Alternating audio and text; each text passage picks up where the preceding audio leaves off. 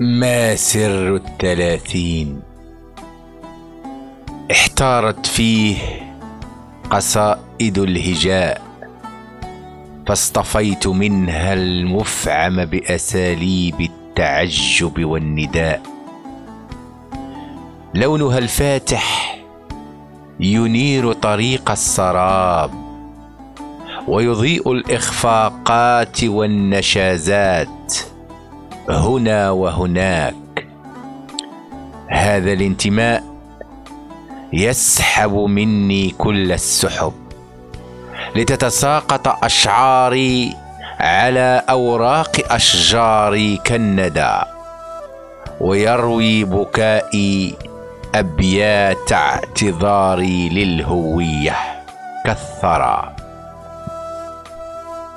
للكلام الذي صار دون حروف، ولسرب الطيور الذي صار دون مأوى. لا تخبروني عن الشيطان، فشيطاني صام الصمت منذ خرج من رحم العتمة، يعانق سنين أحلامي وظل أنغامي، ويعزف لي بقطارة مهترئة أنشودة الهوية، كنبتة خضراء على جذع مكسور في البرية. ضعنا وضاعت أحلامنا الثلاثينية.